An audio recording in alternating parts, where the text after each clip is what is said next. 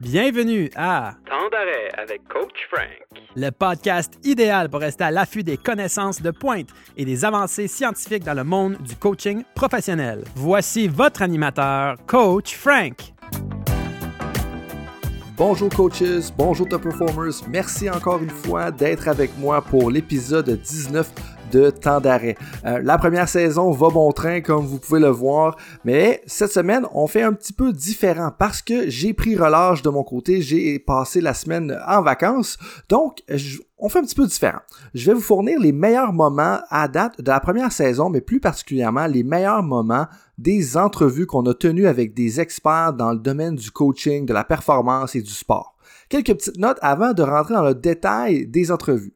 La première chose que je veux dire, c'est merci tout le monde d'être à l'écoute. On a quadruplé notre audience euh, depuis la première épisode. On a rejoint la francophonie de cinq pays dans le monde et en plus quelques autres pays. J'imagine qu'on a des francophones qui sont en exil dans certains euh, pays euh, connus.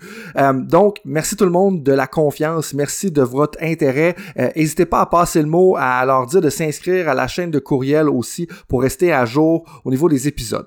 Pour ceux-là qui se demandent pourquoi maintenant qu'on a de faire un épisode sur les meilleurs moments, ben, c'est parce que je me rends compte que les entrevues d'une heure, c'est peut-être pas tout le monde qui a pris la peine de les écouter et on vous permet de peut-être vous donner un résumé de 5 minutes euh, qui va vous permettre d'avoir un aperçu de qu'est-ce qu'on a jasé avec les différents experts. Donc, on vous fournit les meilleurs moments et puis on revient sur les quatre derniers épisodes, les quatre dernières entrevues de la euh, première saison. Plus précisément, on revient sur la conversation que j'ai eue avec Xavier Roy, PhD, qui parlait de la gestion de l'entraînement entre l'entraîneur, l'équipe de soutien intégré et les athlètes et comment on peut s'y prendre pour optimiser un peu la, la, la planification et la programmation parce que c'est pas toujours évident quand on gère des équipes de 50 à 60 athlètes et même plus de venir individualiser la périodisation et l'entraînement. Un peu plus loin dans l'épisode, à peu près aux alentours de 5 minutes, une fois que les conversations vont être commencées, je reviens sur la conversation avec Marc-André Duchesneau. Et avec Marc-André Duchesneau, on a parlé de balancer l'apprentissage et la performance. Donc, chercher l'équilibre entre, OK, ben, il faut apprendre, mais après ça, il faut être capable de mettre en application ces apprentissages-là pour être capable d'avoir les résultats qu'on escomptait. Et aussi, on parle de l'importance d'avoir un coach personnel et de la réflexion pour avoir du succès. Un peu plus loin, à 8 minutes, une fois que l'épisode est commencé, vous allez revoir un peu la séquence ou réécouter la séquence avec André Lachance. On parle de l'innovation. Puis comment est-ce que l'innovation, c'est de faire son travail, c'est d'être curieux et de toujours vouloir apprendre. hein? On peut voir qu'il y a un thème un peu entre les invités euh, de la première saison. Et un peu plus loin, à 9 minutes 30, une fois que ça a commencé, vous allez voir, dans le fond, vous allez entendre les derniers euh, trouvailles, là, si on veut, de Jean Côté, où est-ce qu'on parle des quatre objectifs qu'on doit accomplir pour être un bon coach. Donc, pour être un entraîneur efficace, être un bon coach, qu'est-ce qu'il faut faire? Mais aussi, on parle de l'importance du développement psychosocial à tous les niveaux. Donc, c'est important de développer les athlètes psychosocialement, autant au niveau secondaire, collégial, mais surtout olympique, euh, parce que créer de la confiance, ben, bien entendu, ça l'amène à des résultats. Donc, merci tout le monde encore une fois de votre intérêt envers euh, le podcast. Merci encore une fois d'avoir partagé le mot hein, pour qu'on se retrouve dans cinq pays francophones et puis que l'audience est quadruplée depuis le début. Euh, C'est probablement grâce à vos bons mots. Je vous en remercie et j'espère que les meilleurs moments de la saison 1 vont être intéressants pour vous. Bon épisode, bon podcast. Souvent, tu dis, ben, faut que, les athlètes aient des programmes d'entraînement individualisés. Bonne chance faire 100 programmes individualisés avec une équipe de foot. Fait que, à un moment donné, on avait essayé de faire des programmes individualisés, que ça soit par position ou que ça soit par, euh, par ancienneté, disons, là. Fait que, les recrues ont un programme. Ensuite, si t'es deuxième, troisième année, t'as un autre programme. Euh, Si t'es quatrième, cinquième année, t'as un programme un petit peu plus avancé. Mais tu sais, quand t'es tout seul comme préparateur physique, tu peux pas te permettre de, de faire sept programmes selon euh, les différentes positions ou selon les le- le- le- le- le- l'éligibilité des, des joueurs. Fait que là, tu te dis, OK, je vais faire un seul programme d'entraînement. Ça, j'ai pas peur de le dire. on a fait un seul programme d'entraînement l'année où est-ce que j'étais en charge de la préparation physique à- avec une équipe universitaire. Puis là, je donnais davantage de, de, de liberté aux joueurs de choisir les exercices ou tu c'était moi qui étais dans la salle de musculation ou sur euh, euh, ou sur le terrain, sur la piste d'athlétisme. te dire, OK, toi, t'es, voici ce que tu as besoin aujourd'hui, voici où est-ce que où est-ce que tu en es. Euh, mettons, tu es un athlète de, de, de, première année, tu n'as jamais fait d'haltérophilie. Le lundi, c'est notre journée d'haltérophilie. Voici les différentes options que tu peux faire au lieu pour remplacer un épaulé à partir euh, de suspension ou à partir du sol. Fait que, on avait des progressions et des régressions, mais la, la, la, thématique restait pareille. Le lundi, c'était notre journée haltérophilie, mais ça voulait pas dire que tu faisais nécessairement de l'haltérophilie si tu n'étais pas prêt pour faire ces exercices-là. Après ça, la même chose si quelqu'un était beaucoup plus avancé. S'il était capable de faire un, un épaulé complet à partir du sol, ben, est-ce que ça cadre avec la thématique de la journée? Est-ce que ça cadre avec la thématique de la, journée suivante qui était pour nous les accélérations? Fait que là, j'avais pas nécessairement à, je pouvais dire à un athlète, OK, tu vas-y, là, t'es beaucoup plus à l'aise au niveau de ta technique. Même si c'est pas ce qui est écrit sur papier, tu peux progresser beaucoup plus, euh, beaucoup plus rapidement. Fait que, tu sais, on y allait avec le bagage des athlètes comme ça. S'ils avaient des blessures ou des limitations, ben là, on changeait les exercices euh, selon ce qu'ils étaient en mesure de faire. Fait que, on avait la, la, une rencontre. Voici, euh, euh, on a de l'information de la part des physiothérapeutes que tu as telle condition médicale, telle limitation au niveau de tes exercices. Ben, voici le programme d'entraînement, voici ce que tu peux changer. L'athlète prenait ça en note, puis ensuite est en mesure de euh, de faire les exercices de manière indépendante ou avec une certaine supervision si c'était nécessaire.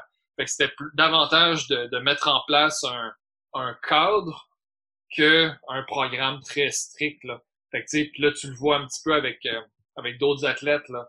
exemple, en, en athlétisme, je travaille avec une étudiante athlète en, médecine puis, qui performe à un très haut niveau, mais on a trouvé euh, un format de séance euh, une ou deux séances par semaine qui lui convient. Fait une journée un petit peu plus axée sur la force, force-vitesse. Euh, après ça, l'autre journée axée un petit peu plus au niveau coordination, au niveau de posture. Puis en ce moment, c'est quelque chose qui, qui fonctionne très bien, euh, très bien avec elle. On a une sélection d'exercices qui a été en anglais, c'est agreed upon. Fait que, on a vraiment pris la décision, OK, voici les exercices qui, semble fonctionner le mieux pour toi selon tes sensations sur la piste. Après ça, allons-y, euh, allons-y avec ça. Fait il y a un dialogue qui est important justement euh, entre euh, entre l'athlète puis puis l'entraîneur. C'est des trucs que tu vois davantage au niveau de, de, l'éducation, au niveau de la théorie en lien avec le coaching sportif, que tu vois peut-être un petit peu moins en préparation physique plus traditionnelle, où est-ce que c'est très c'est plus strict, je te dirais. Là. voici les exercices qu'on fait aujourd'hui, puis euh, on fait de l'épaulé, on fait du squat. Euh, il y a un petit peu plus de liberté que tu peux t'accorder là au niveau de l'entraînement pour vraiment venir rencontrer les athlètes avec qui tu travailles. Fait que, je te dirais que je préfère travailler en dans un cadre, dans un framework, dire des voici les catégories d'exercices qu'on a aujourd'hui, voici ce qu'on doit travailler en fonction de ce qui se passe dans ta semaine d'entraînement, euh, si tu as des compétitions euh, dans la semaine à venir, si tu as des matchs ou un tournoi, ce que tu fais avec ton entraîneur, euh, on, on s'ajuste. là. Ça donne beaucoup plus de liberté, puis je trouve que ça met un petit peu de variété aussi dans le processus. C'est pas tout le temps la même chose, c'est pas coulé dans le béton. Ces enjeux-là, ils vont prendre une forme différente d'un sport à un autre, mais souvent, c'est les mêmes choses. Donc, j'aurais tendance à dire, j'aime le côté hétérogène des différentes disciplines. Et souvent, en fait, la plupart du temps, le problème qu'on voit dans un sport X a souvent trouvé une solution dans le sport Y. Mais parce qu'on a tendance à rester dans notre sport, hein, on, oublie de voir un petit peu euh, ce qui se fait ailleurs.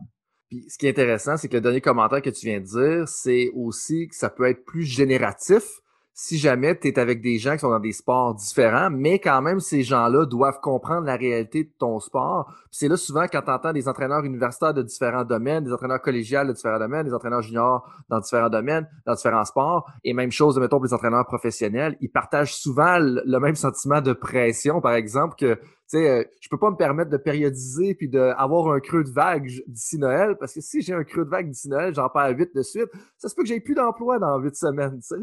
Exactement. Tu sais, ces, ces enjeux-là, puis moi, je dis tout le temps, tout le temps, c'est, tu sais, on vit tous en quelque part les mêmes petits problèmes.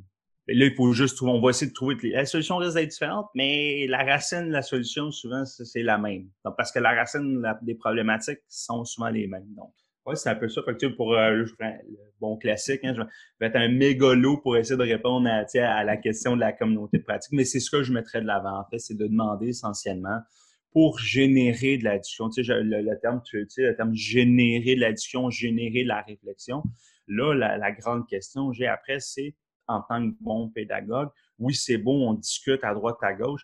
Là, c'est quoi le next step? Tu sais, pour m'assurer de cristalliser l'apprentissage ou de, continuer l'apprentissage en dehors de la discussion? Est-ce que ça va passer par le biais d'un euh, de retour? Tu sais, je vais utiliser, par exemple, tu as beaucoup parlé de, de, de personal euh, learning coach. Bon, là, est-ce que c'est par le biais de, conversations sportives individuelles ou Hey, euh, hey Frank, qu'est-ce que tu as appris finalement? Qu'est-ce que tu penses de l'addition qu'on a eue? Tu sais, de continuer, est-ce que c'est par écrit? Ça, tu vois, c'est ce que je suis en train de réfléchir. Juste qu'on s'assure que on, génère des moments de discussion, de réflexion, mais que ces moments-là, après, on est capable de retaper sur ce clou-là, tu au, courant de l'année il y a plusieurs personnes euh, qui, ont soit dans le domaine des affaires, qu'on soit dans le domaine sportif comme coach ou comme administrateur, on cherche à innover parce que c'est ça qui est un peu qui va nous amener l'avantage. Puis on a eu des discussions récemment là, euh, par rapport à ça dans notre groupe, dans notre communauté de pratique. Puis où est-ce que tu te situes un petit peu là-dedans? Parce que il y en a des, des fois qui vont nous dire, OK, on a besoin du pourcent, le 1% qui va faire la différence, mais on a aussi besoin d'avoir un bon 99% qui est solide. Fait est-ce qu'on devrait toujours être à la quête du 1% ou des fois on devrait plus se concentrer sur consolider notre 99%? Euh, par où commencer avec ça? À un moment donné, je lisais un livre, et tu vas voir le parallèle que je fais par rapport à ça après. Et puis, je pense que c'était Coach K avec, avec Duke, je pense. Puis quand il a commencé sa carrière à un moment donné, euh, il a eu du succès assez rapidement. Puis je pense qu'il a gagné un événement important. Tu allé voir son patron, son athletic director après, pour avoir un bonus. Parce qu'il a bien performé. Puis son patron il a dit Ouais, pourquoi je te donnerai un bonus? Ben, j'ai gagné, etc. Puis son boss a dit, ben, je t'ai payé pour ça. Puis ça me fait penser à ça un peu, l'innovation. L'innovation, pour moi, c'est, c'est juste faire sa job. Puis là, le parallèle que je voulais faire, puis des fois, on se dit, oui, cette personne-là, c'est un innovateur, etc. Ben, cette personne-là, elle fait bien sa job. Puis c'est, pour, moi, c'est, c'est juste ça. La personne qui innove pas, fait toujours les mêmes affaires, qui dit qu'il a 25 ans d'expérience, mais dans le fond, qu'il a 25 fois la même année d'expérience, elle fait pas sa job. Fait que c'est juste ça pour moi, l'innovation. C'est juste ben, comment tu peux, faire progresser ton organisation pour laquelle tu travailles, ta business, ta personne, ton athlète, etc. Puis c'est d'être curieux plus longtemps. je reviens souvent avec ça, hein? c'est d'être curieux plus longtemps, puis d'ouvrir ses horizons, puis de vouloir apprendre justement de, des autres autour de toi. Fait que je veux juste pas compliquer ce, ce concept-là plus que ça, parce que pour moi, c'est aussi simple que de faire son travail juste parler un petit peu comme des quatre, résultats. Parce que compétences, moi, j'ai un petit peu une compréhension de c'est quoi. Je pense que c'est comme l'habileté des athlètes à exécuter un peu les techniques, ou j'imagine que c'est un peu ça. Mais après ça, confiance, connexion, caractère, ça peut être, ça peut sembler être un peu la même chose pour certaines personnes, pour d'autres, ça peut être complètement différent. Est-ce que tu peux nous éclaircir un petit peu là-dessus? Je pense que c'est important de comprendre qu'on n'a pas inventé ça. Hein? On n'a pas inventé ces termes-là. Ça, ça, vient de. Il y a, il y a cinq C. L'autre, c'était caring. Le, ça, c'est Learner en Developmental Psychology, en psychologie développementale, qui est à Tufts University, qui ont fait beaucoup de recherches, puis sont, sont arrivés avec les cinq C. Euh, alors qu'il y avait compétence, connexion, euh, confiance, caractère et puis caring on a fait des recherches et puis on a regardé la littérature dans le sport. Et puis, ce qu'on s'est aperçu, c'est que caring et puis caractère étaient vraiment, c'est des choses qui étaient difficiles à distinguer dans la littérature dans le sport. Mhm. Alors, ce qu'on a fait, c'est qu'on a intégré ces deux termes-là ensemble. C'était caring ou compassion, la compassion. Alors, on a, on a intégré ça dans le caractère. C'est quelque chose qui. Alors, on est arrivé avec les quatre C. Mais vraiment, c'est pas. Euh, si tu veux en avoir cinq, si tu veux en avoir six, il y en a, comme en Angleterre, je pense qu'ils euh, utilisent créativité comme un autre, un autre C qui, qui, va le développer. C'est pas la fin du monde, là. Hein. Je pense que c'est pas les 4C, 5C, 6C, 7C. Vraiment, ce qui est important, c'est de. je pense que c'est de distinguer les compétences euh, au niveau de, du sport et puis des, des, résultats au niveau psychosocial qui sont importants à atteindre par le sport. Par le sport. Alors, hmm. compétences, ce sont les, les, les, habiletés au niveau du sport qui, qui vont, qui, qui peuvent être compris dans ce terme-là.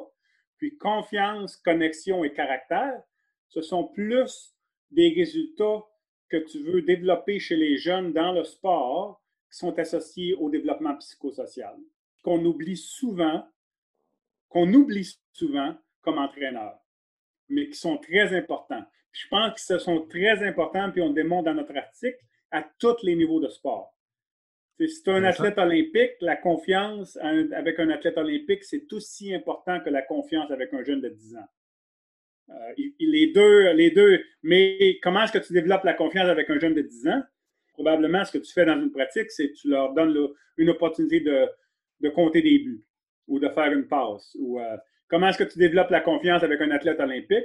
Tu le sais probablement parce que tu, fais beaucoup de consultations avec les, athlètes élites comme entraîneur, probablement que tu, leur parles ou tu jases avec eux, puis tu leur parles. ça, ça, va être savoir ce genre de stratégie. Mais confiance, c'est quelque chose qui, qui doit être là.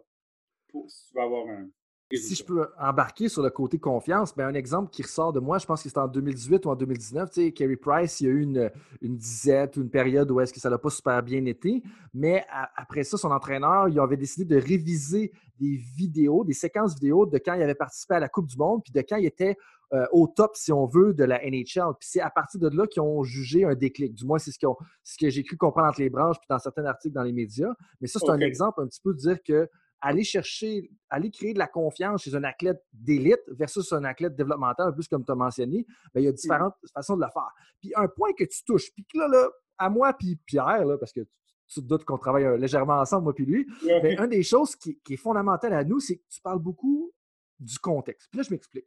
Où est-ce que tu as des lignes directrices, compétences, confiance, connexion, caractère, tu as des connaissances, on même à faire un peu de lignes directrices pour le, le leadership transformationnel, mais en bout de ligne, c'est pas à nous, c'est pas à personne de dire à l'entraîneur comment il devrait mettre ça en action. C'est l'entraîneur qui est un peu un expert de son contexte, puis qui est un point qu'on touche régulièrement où est-ce que, ben, c'est quoi les principes directeurs que tu devrais utiliser à divers endroits, mais après ça, comment est-ce que ça fit dans ta réalité? Puis après ça, ben, tu l'essayes de voir comment est-ce que tu le fais fit dans ta réalité, mais en utilisant tes connaissances intrapersonnelles, donc une introspection sur toi-même, tu peux venir qu'à vérifier euh, est-ce que ça a bien fonctionné ou comment est-ce que tu devrais l'améliorer? Puis des fois, ça prend un input externe justement pour t'aider à ça. Puis c'est justement la dernière partie de la définition de l'entraîneur efficace ou est-ce que c'est dans des contextes d'entraînement spécifiques? C'est de mettre tout ça ensemble à ta réalité. Puis c'est là que je trouve que c'est vraiment intéressant parce que des fois, les entraîneurs ont peur un peu des, des consultants, comme Thomas tout à l'heure, ou des chercheurs, parce qu'ils disent Ah, ils vont arriver puis ils vont me dire exactement comment coacher. Mais je suis comme Non,